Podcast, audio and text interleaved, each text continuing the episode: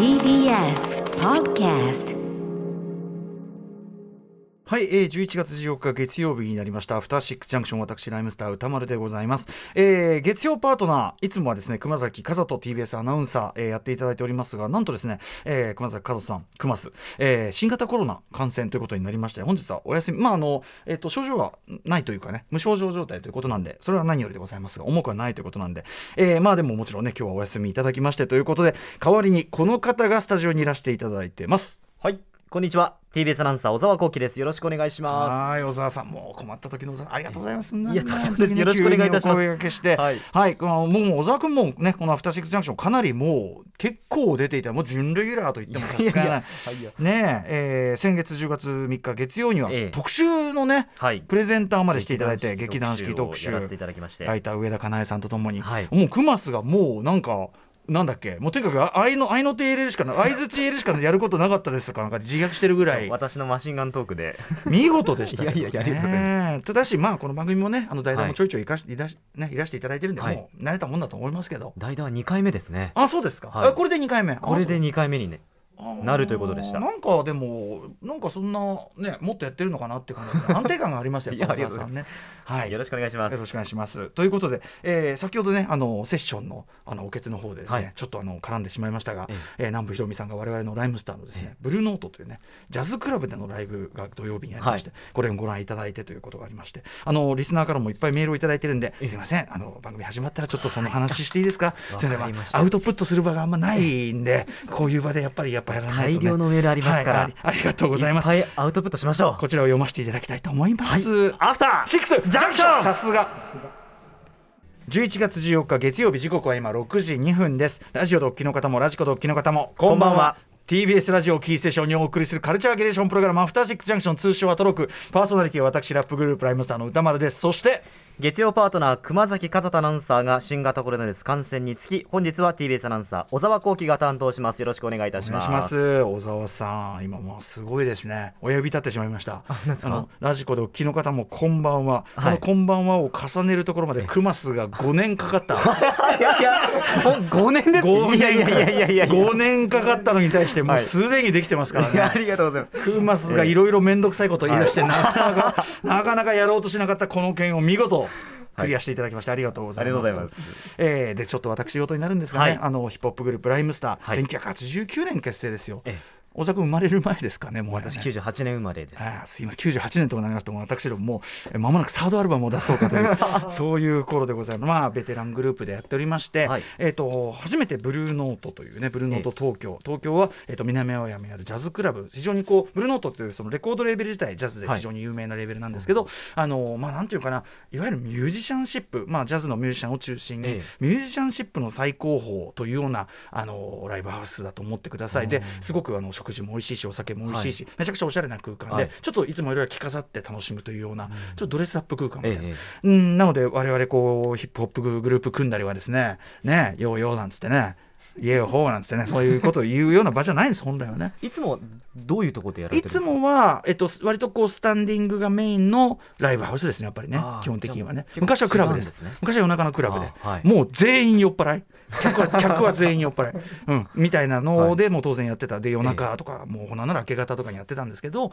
えー最近はまあいわゆるコンサートをやるライブハウスライブホールですね。でやると。でもねなんかやっぱり最近は近年は、まあ、コロナ禍でねいろいろ声出せないとかいろんな状況もあって、はい。椅子付きあとまあ客もねあの年齢層がすごく広がってきてずっとファンの人とかはやっぱりもう40代50代普通ですから僕らが50代なんだからさ、はい。だからやっぱり席付きで落ち着いてみたいという世代もだいぶ増えてきて。あとご家族連れで来たいとかそういう人も増えてきて、はい。えーみたいな感じで席付きライブも結構いいななんて思ってて。で、まあ、今回念願のブルーノート東京。まああのーとはいえブルーノートはやっぱりそのなんていうの今時出るアーティストジャズアーティストでもやっぱりヒップホップのインフルエンス受けてるアーティストも多いですし、はい。DJ ジンさんとか結構あのー、DJ しに行ったりとか結構ゆかりはね深かったみたいですけど、えはい。まあライムスターとしては初のライブということで。でメールをいっぱいいただいてるんですね、はい。先ほど南部さんもねあのあんなチケット頑張って取っていただいたのはびっくり。でも確かかにねあの我々言うのもなんですがなかなかなプラチナチケットというかもう瞬殺だったんですよね結構ね。二部制二部制1時間セットのライブ2回やったんですけど、えそれでももう全はけというかねもう瞬時数分で終わっちゃったみたいですけどね、えー、はい、えー、でですね今回メールを本当にたくさんいただいて皆さんありがとうございます、えー、それもですね結構初投稿という方が結構多くて、はい、これ私読みますね、はい、私読みます、はい、えー、ラジオネーム D 坂の MR さん。初めて投稿いたします。ありがとうございます、えー、11月12日ライムスターキングオブステージあとブルーノート東京お疲れ様でした。ありがとうございます。ブルーノートの会員になるとき聞きたいアーティストリクエストにないだろうなと思いながらライムスターと記入した自分です。まさかの推しのアーティストが推しの会場でライブするこれに参戦しない理由が目立たれません、えー、当日はライムスター初参戦の嫁さんと一緒にファーストステージに参戦しました。いつものジンさんの煽りから DJ ジンが最初煽ってこれ我々が入場する、はい、ブルーノート東京というメンバーも観客も初めての会場で手探り状態で始まったライブ。しかし観客が声を出せない中で歌村さんの手を挙げろ体揺らせない煽りで徐々に会場もヒートアップ。ブルーノートでこれだけ手が上がったのを見たのは初めてのことです、まあ、ヒップホップライブ流儀がありますからね、はい、と同時に声は出せないんでもうまあ声は出さずに盛り上がったヒップホップ的に盛り上がったそして客席とのやり取り感みたいなのはね、まあ、私もそれはもう手だれの 手だれの技。手だれの技ございますので今手をバンバン叩いてますからね、えーまあ、もう一回ね D 坂の MR さんのメールです。1曲目の「アフターシックスからこの番組の今後ろに流れてるねこの主題歌主題歌というかメメインテーマの、まあ、フルバージョンというかフルサイズバージョンから、アンコールの b ボーイズまであっという間の1時間でしたが観客はもちろんのこと歌丸さんをはじめ D さん、ジンさん、えー、いやバックメンバーババックナメンバーの皆さんが、えー、ブルーノートのライブを楽しんでいるのがガンガン伝わりましたというようなメールとかですね、はい、あとスーさんこちらの方もブルーノートのライムスターライブに感動して初めてメールを送らせていただきます。ありがとうございます。私は2020年の春からアフターシックスジャンクションを毎日聞くようになりました。ラジオの世界は寛容で優しくてとても救われました。これ嬉しいね。これ本当に嬉しい。えー、そしてその1年後にはライムスターの MTV アンプラグドのライブにも出会うことができて、これあの無観客でやって、はい、えー、まあ、あの MTV で放送したのと映像ソフトとしてリリースしたものを見ていただいたということですね。えー、えー、私はもちろんのこと、この映像をたくさん見て聞いた、えー、2歳の息子と妻もライムスターのことを大好きになりました。嬉しいね。えー、今年の夏のフェスで息子と妻は初めてライムスターのライブに参加をしましたが、えー、そこでライムスターのことをさらに大好きになった妻が今回のブルーノートライブのチケットを当ててくれました。あのブルーノートってあのある年齢の下のお子さんはなんか入れないんですね。っていう一応決まりになって上等なの来るからそうそうそう、はい、多分そういうのもあるのかな、えー、それからアフターシックスジャンクションにマミー D さんと竹内和武さん、まあ、うちらのねバックバンドの、えー、バンマス竹内和武、えー、出演したヒップホップと生演奏の歴史特集2021年5月5日にありました。DJ ジンさんの DJ 先生。渡辺翔さんのヒップホップ先生、まあ、そういうこう初心者向け特集などを聞き返しこれを妻にも進めてライブに参加をしました。そのおかげでヒップホップを生の、えー、生演奏のグルーヴに置き換えるというライムスターの試みや思いを改めて理解して、えー、ライブを心の底から楽しむことができました。体は自然に動いてしまい表情も自然と笑顔になってしまう。とても楽しく素晴らしい時間をありがとうございました。ということで他にも多くの皆さんから、ね。えーはい、本当にあのありがとうございます。いっぱいいただいててちょっと全部お読みする時間がなくて申し訳ないんですがそうなんですよ。今回はあの普段はねあの僕らは割とこうヒップホップの世界的に見てもこうなんていうのかな。今や珍しいヒップホップが生まれた瞬瞬間のスタイルというのがありまして、はい、要するにターンテーブルレコードプレーヤーですね。アナログレコードプレーヤー、はい、小沢さんまああんまりいじったことないかもしれないけどアナログレコード。針を乗せてもらう、えー、でそれを2台置いて真ん中にミキサーを置いて、はい、でその上にですね2枚同じ人の他人のレコードですよ。他人のレコード2枚同じものを置いてそのいろんな曲のラップしやすいところとかサビに合うところとかいろんなところを出したりこすったり、はい、いろいろ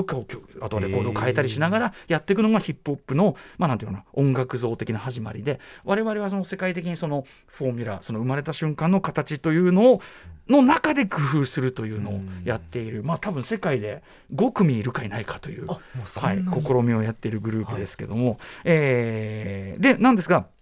同時に我々ライムスターの非常に生演奏のバンドとセッションする機会もすごく多いグループで、はい、えっと、ジャンル的に言えばおそらくこれも世界的に世界的に世界的に偉そうですすみませんね。こんなね、まあ、おめくんなりが何言ってんだって気持ちはね。ありますけどでもこれは事実としてあの、はい、ジャンル的な横断度で言ったら多分世界トップレベルだと思うんです。もうありとあらゆるジャンルの生演奏バンドと、えー、やってきましたというのがあってもうもうあの数えきれないぐらいやってきたんですけど、そんな中ででも完全に自分たちのなんていうかな自分たちのバンドっていうのでこをやるというのは今回初めてというかな。新たな、まあ、MTV アンプラグドから始まった試みで。でブルーノートすごくその評判良ければですねこの現在のバンド竹内和孝がキーボード、えー、藤山修ギター、えー、そして柳原明ベース、えー、脇山康介ドラム、えー、そしてパーカッション高橋優子けっちゃんね、はい、えー、このメンバー。あと、まあえー、アドバイザーバイザーとしてナッポ君。これもギタリストなんですが、えー、これを加えたこのメンバーで、まあ、これをまあ一つのバンド形態として継続的にやっていきたいなみたいな。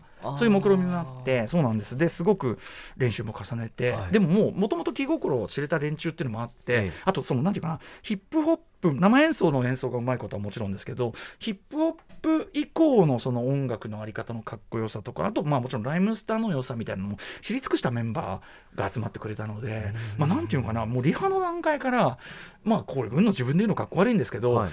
まあもう手応えありまくりでもう我々全員が。もうなんかこう練習しててもそのもういいんだけど楽しいからもう一回やろうとかもうこもうこの曲ここで練習止めていいんだけど最後までやっちゃいましたみたいな。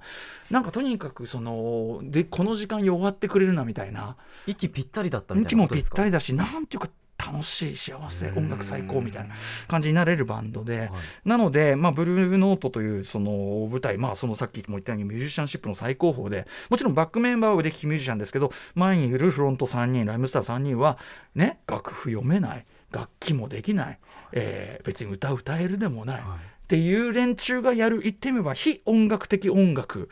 でありながらその非音楽的音楽が今ポップミュージックの、まあ、最前線であり原動力でもあるというようなヒップホップ、うん、だからまあそれがこのブルーノートという晴れの場に立たせてもらうというのは非常にあのなんていうかまあ、光栄なことだし、はい、身が引き締まるようなライブのはずなんだけど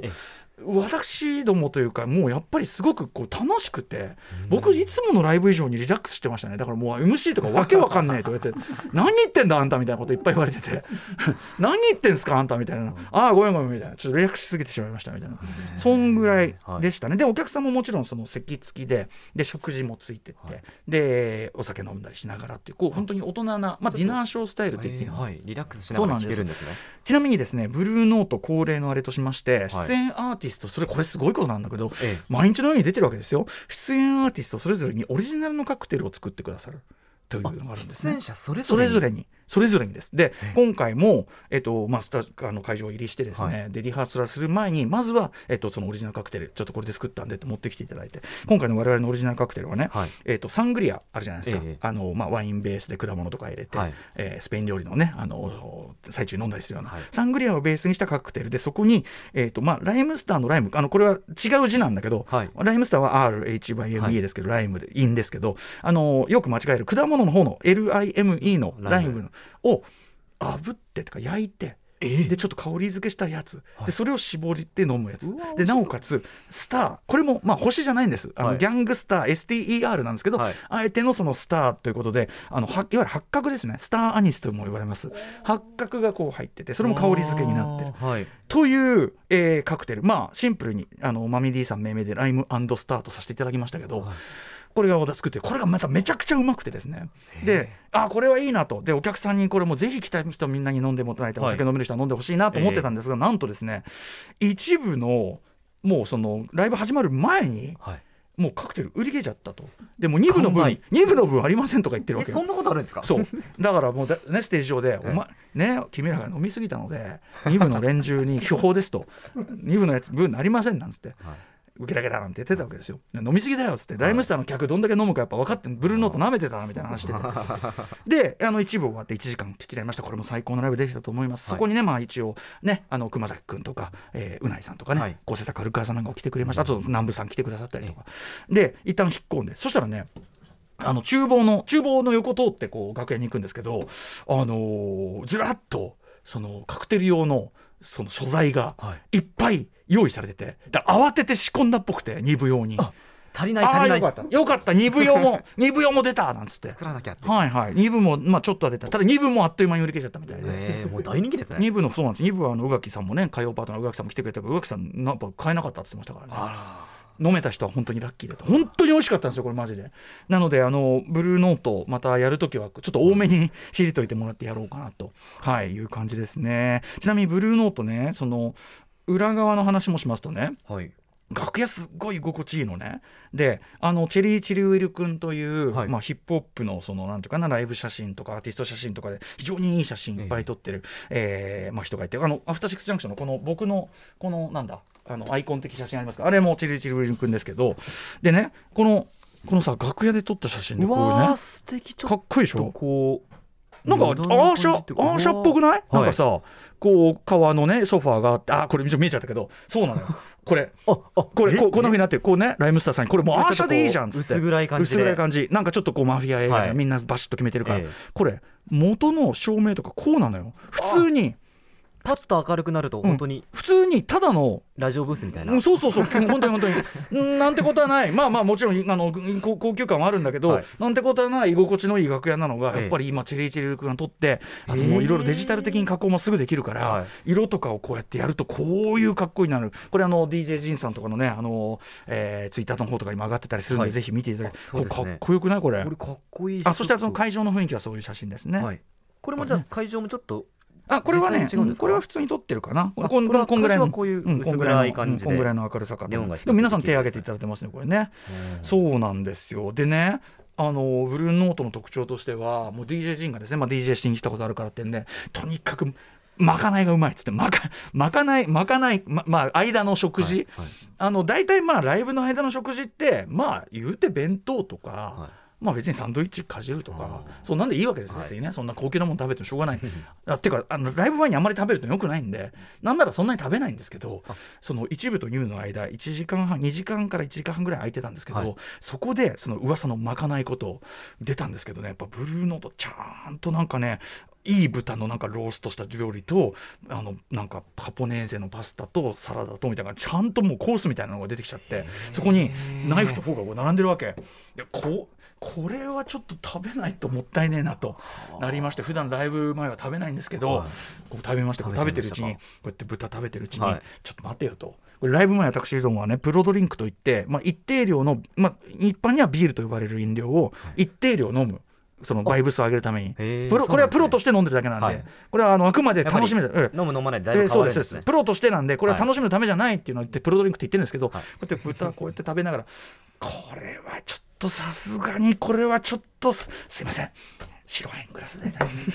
今日のプロドリンク、えープロじゃなかったですね。あれは完全に楽しみのためになってしまいましたね。はい。いや、そんなのもでもすごく美味しかったりして、はい、あのとにかくすごく大好評もいただいてますし、自分で言うのもなんですが、とても手応えが。あるライブでした、ということで、まあ、いずれ小沢さんもね僕らの,、まあ、あのブルーノートとかに限らず、はい。僕らのライブいずれ見ていただきたいですけど、まあ、でも劇団四季で目目が超えてるみたいなね。いやそんなことはないですよ。劇団四季でちょっと目が超えてるとね なんじゃこいつらってことになるかもね。私ライブ行ったことないんですよ。ん？音楽ライブ？音楽ライブに行ったことがないんですよ。なので行く機会がなかなかなくてぜひ一度足を運んでみたいって思いはあるんです。そうだよね、はいあのー僕ら来年はできるのかね。あのフェスとかもやってて人間交差点っていう、はい。あのーまあ、天気さえ良ければすごくいいが、まあ、大雨降った時もありますけどいろんなアーティスト出てワイワイ楽しめるのがあったりするんでそういう時さ声掛けしますね。ありがとうございます。初体験を奪ってしまうという、ね、拝ことになりますね。できればと。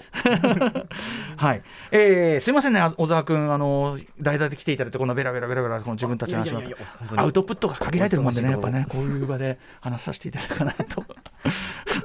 ということで、あのブルーノートお越しいただいた方、ありがとうございます。あのメール、すべて目を通させていただいてますし、あのこういうのも一個一個すごく力になりますんで、あの本当にメンバー一同ですね、あの終わりたくないね、終わりたくないねって、必ずまたやりますんでね。あちなみに、えっ、と、メンバー紹介、えっ、と、私2、2部目のメンバー紹介で、えー藤山修君、ギターを飛ばすという失態をしましてですね。ちょっと近くにいてとかそういう面白も、はい。でその一番このメールもいただいてるんですけど、はい。最前にいるお客様にえ教えて忘れて忘れて忘れてって言われて D が気づいてコンコンコンあーっつって。ごめんみたいな。お客さんに。そう。すごい。すいませんね。ふもう一回あります。しゅうくん申し訳ございませんでした。大事に思ってます。はい。そんな感じで、えーお越しまたいずれねあの皆さんにもお目にかけられる日が来ればいいなというふうに思っている次第でございます、ライムスターキングオブステージ、えーブルーノートライブのお話でございましたさあちょうどいいところで本日のメニュー紹介いってみましょう。はいこの後はすぐはこの後すぐはカルチャートーク。11月は秋の推薦図書月間。今夜は伊賀ニーコとスタイリストの伊賀大輔さんがおすすめの一冊を紹介してくれます。はい。そして7時から日帰りでライブや DJ プレイをお送りする音楽コーナーライブダイレクト今夜のゲストはこの方ですフォークバンド酔いどれ天使です、えー、ボーカルで俳優の児玉太一児玉太一さんが主演の映画「夢のまにまに」の主題歌今流れてます「サンローゼ」9月えー、9日にすみません11月9日水曜にリリースされたほか、えー、23日水曜日にはファーストアルバム「酔い天」もリリースされるということで4か月ぶり4回目のご登場です、はい、そしてはい。7時40分頃からは新概念提唱型コーナー「アピールの行方」アピールが意外な転がり方をした思っても見なかった形で自分に返ってきたというエピソードを紹介していきます。そして8時台の特集コーナー「ビヨンドザカルチャーはこちら。ナチュラルボーン食いしん坊稲田俊介さんの初の小説「キッチンが呼んでる出版記念。食欲の秋だからリスナーグルメ投稿企画。私のキッチン物語祭り。フードライターにして南インドカレーの名店エリックサウス総料理長稲田俊介さんが初の小説「キッチンを呼んでる」を11月18日金曜日に出版されます、えー、これはあの一人暮らしを始めた女性が、まあ、あのだんだんだんだんこうなんていうの、ええ、最初はすごく殺風景なでその殺風景な引っ越したてのところに似合う自分なりの食事を準備してだんだんだんだん生活が整っていくに従って、まあ、一個一個なんていうかな自分なりの工夫した美味しそうな料理を作っていく、はい、というのと、まあ、ちょっとなんていうかな彼女を巡る人間模様が絡んでくるみたいな。稲田さんにしか書けないもう見事なフードラブストーリーとなっているわけです。えー、ということでこの中にもですね、はい、例えば肉まんをオーブンで焼いたり、えトーストに塩を振ったり一風変わったでもなんか美味しそうというオリジナルの食べ方が次々と登場する小説、はい、えー、皆さんにもあとあれもそうだったな。シーチキンご飯。あ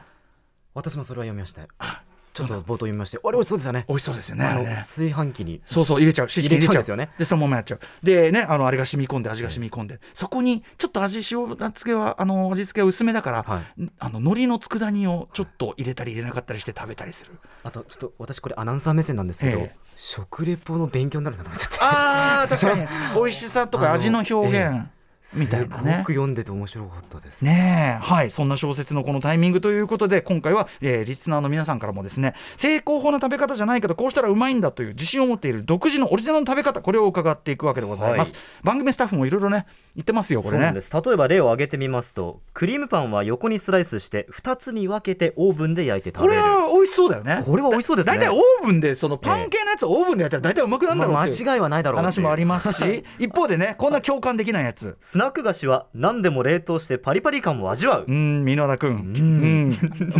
うん。うん。頑張れ。ね。うん。でもまあそういいんです。いいんです。共感できないものがあってもそれはしょうがない。ね、その人がいいんだから。えということであさらにはこれも箕輪田君です。上級編になると料理漫画を読みながら料理を食べると何でも美味しいっていうね。脳の中のミックスが雑なんじゃない？全部全部美味しい。美味しい。カンカンってこう入ってくる